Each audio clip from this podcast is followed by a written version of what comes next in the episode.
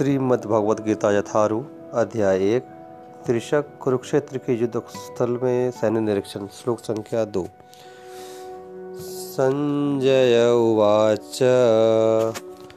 दृष्ट्वा तु पाण्डवानीकं व्यूढं दुर्योधनस्तदा। आचार्यम् उपसंगम्य राजा वचनमब्रवीत् अनुवाद। संजय ने कहा, हे राजन, पांडु पुत्रों द्वारा सेना की व्यू रचना देखकर राजा दुर्योधन अपने गुरु के पास गया और उसने ये शब्द कहे। तो पहले श्लोक में धृतराष्ट्र ने प्रश्न किया था, माम कहा पांडवाश्चैव किम कुरुवत संजय? मेरे तथा पांडु के पुत्रों ने युद्ध के स्थल में संजय, आप जी बताओ कि क्या किया? तो दूसरा श्लोक संजय के उत्तर से आरंभ होता है। और संजय उवाच, संजय बोल रहे हैं, क्या कह रहे? दृष्टवा तो पांडवा नीकम व्यूडम दुर्योधनस्तदा। तो दुर्योधन ने युद्ध भूमि में धृतराष्ट्र का प्रश्न था माम कहा मेरे पुत्रों ने क्या किया? किम अकुर्वत संजय? मामका। लेकिन संजय ने उत्तर दिया सिर्फ़ दुर्योधन के बारे में, क्योंकि एक दुर्योधन के लिए निन्यानवे पुत्र खड़े थे। अगर वो एक दुर्योधन न होता तो निन्यानवे पुत्र भी न होते।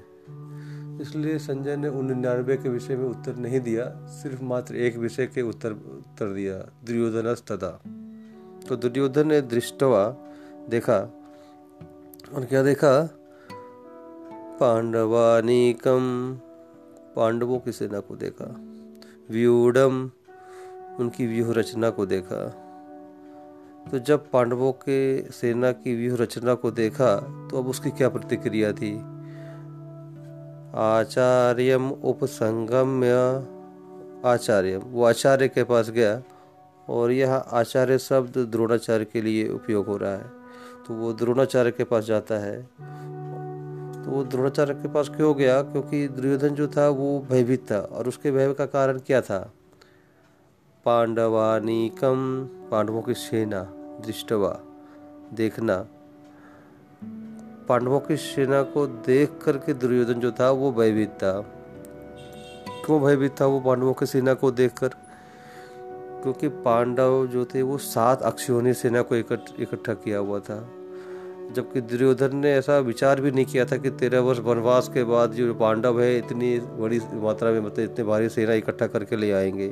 हालाँकि दुर्योधन के खुद के पास ग्यारह अक्षोणी सेना थी। मात्रा में कौरव पांडवों के मतलब अगर भाइयों के हिसाब से देखा जाए, तभी वो सौ थे पांडव पाँच भाई कौरवों की सेना में ग्यारह अक्षोनी और पांडवों की सेना में मात्र सात अक्षोनी सेना थी। एक अक्षोनी सेना में इक्कीस हज़ार आठ सौ सत्तर रथ और उस पर सवार रथी होते हैं। और साथ में इक्कीस हज़ार आठ सौ सत्तर हाथी और उन पे सैनिक होते हैं। और एक लाख नौ हज़ार छः सौ पचास पैदल चलने वाले सैनिक होते हैं। पैंसठ हज़ार छः सौ घोड़े होते हैं और साथ में उनके घुड़सवार भी होते हैं। तो यह एक अक्षोणी सेना हुआ। ऐसी ग्यारह अक्षोणी सेना जो थी, वो दुर्योधन के पास थी और सात अक्षोणी सेना थी, वो पांडवों के पास थी। और दुर्योधन ने जो ये ग्यारह अक्षोणी सेना भगवान कृष्ण की नारायणी सेना, उनसे नारायणी सेना मांगी थी, उनसे था ये। और कृष्ण जो थे, वो पांडवों की तरफ़ से युद्ध कर रहे थे। तो इतनी अधिक मात्रा में दुर्योधन के पास सेना थी, लेकिन फिर भी दुर्योधन पांडवों की व्यूह उडम व्यूह रचना को देख करके वो भयभीत क्यों हो रहा था? क्योंकि पांडव बड़े गुणी थे, पुण्यात्मा थे, और जो कौरव थे वो संख्या में ज़्यादा थे केवल। तो एक तरफ़ थी मात्रा और दूसरे तरफ़ थी गुणवत्ता। तो जो पांडव है वो गुणवत्ता रखते थे। और कौरव वो मात्रा अधिक रखते थे। तो ये जो युद्ध था, गुण और मात्रा के बीच में क्वांटिटी जीतेगी हर क्वालिटी जीतेगी, ये युद्ध उसी पे था। तो यहाँ पे दुर्योधन जो था, वो क्वालिटी को देख करके भयभीत हो रहा था कि पांडव वैसे भी अपने आप में इतने महान योद्धा थे और उनकी तरफ़ से कई महारथी योद्धा लड़ रहे थे, जो एक समय में हज़ारों सैनिकों के साथ लड़ने में वो निपुण हुआ करते थे। तो इस प्रकार से दुर्योधन का यह भय का कारण था।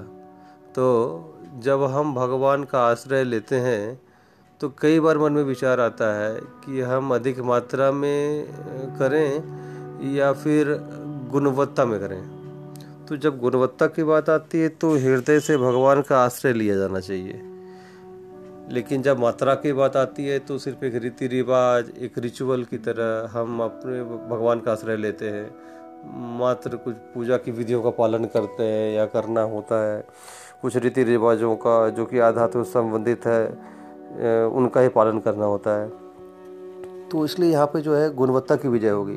गुणवत्ता में पांडव पास थे और सात अक्षोणी सेना थी उनके पास, लेकिन साथ में कृष्ण भी सम्मिलित थे उनके साथ। और साथ में कृष्ण के सम्मिलित होने से ही पूरा का पूरा पासा ही पलट गया था। पूरा का पूरा जो निर्णय था वो पलट दिया गया था। तो इस प्रकार से दुर्योधन का ये जो भय है, देखते ही भयभीत हो गया दुर्योधन इसको देख करके। तो दुर्योधन के भय का कारण पांडवों की गुणवत्ता और उनकी व्यूह रचना थी। तो ये व्यूह क्या है? सेना को वैदिक पुरा में व्यूह में संयोजित किया जाता था। जैसे मकर व्यू क्रॉन्च व्यूह वज्र व्यूह और ऐसे अलग अलग व्यूह थे, चक्र व्यूह तो पांडवों ने जो अपनी सेना का जो व्यूह की जो रचना की थी, वो बड़ा ही भयभीत करने वाला था। व्यूढ़ दुर्योधन स्तदा व्यूढ़ तो इसीलिए जो संघ है, कलयुग में कहा जाता है कि संघ में शक्ति है। हमारे अंदर अकेले भगवान को प्राप्त करने के लिए इतना आध्यात्मिक बल नहीं है। कलयुग में प्राय प्रत्येक जीव प्रायन अल्प आयुषु, कलो अस्मिन युगे जना। मंद सुमंद मतयो मंद भाग्यात ही उपकृता। कलयुग में हम बड़े ही बलहीन हैं आध्यात्मिक दृष्टि से, इसीलिए हमें संघ की आवश्यकता होती है। तो जब हम एक विचारधारा वाले लोगों का संग करते हैं, ऐसे लोग जो आध्यात्मिक प्रगति करना चाहते हैं, जो पॉजिटिविटी का जीवन जीना चाहते हैं तो ये हमें बल देता है। इसीलिए दुर्योधन जैसा शक्तिशाली राजा, वो भयभीत हो गया पांडवों की व्यूह रचना को देख करके। वो उनकी मात्रा को देख करके भयभीत हो गया। पांडव, जो कि भगवान के ऊपर आश्रित थे, और इसी कारण से उन्होंने एक कृष्ण के ऊपर सिर्फ़ बल दिया, उनके नारायणी के ऊपर बल नहीं दिया। चुनाव प्रथम अर्जुन को दिया गया था करने के लिए। भगवान ने कहा कि या तो आप नारायणी सेना ले लो या मुझे ले लो। तो अगर आप कृष्ण को लोगे, मुझे लोगे तो वो अस्त्र शस्त्र नहीं उठाऊँगा। भगवान ने ऐसा कहा था। लेकिन अर्जुन ने जो निर्णय लिया था, वो भगवान को अपने पक्ष में लेने का किया था। इसलिए गुणवत्ता जो है, वो हमेशा से महत्वपूर्ण रहती है। भगवान जो है, समस्त गुणों के स्रोत हैं। तो जब हम अपना संबंध जो है, भगवान के साथ स्थापित करते हैं तो हमारे अवगुण चले जाते हैं और वो गुणों में परिवर्तित हो जाते हैं। तो इस प्रकार से यह शिक्षा हम इस दूसरे श्लोक में ग्रहण करते हैं। हरे कृष्णा। आप सभी का बहुत बहुत धन्यवाद।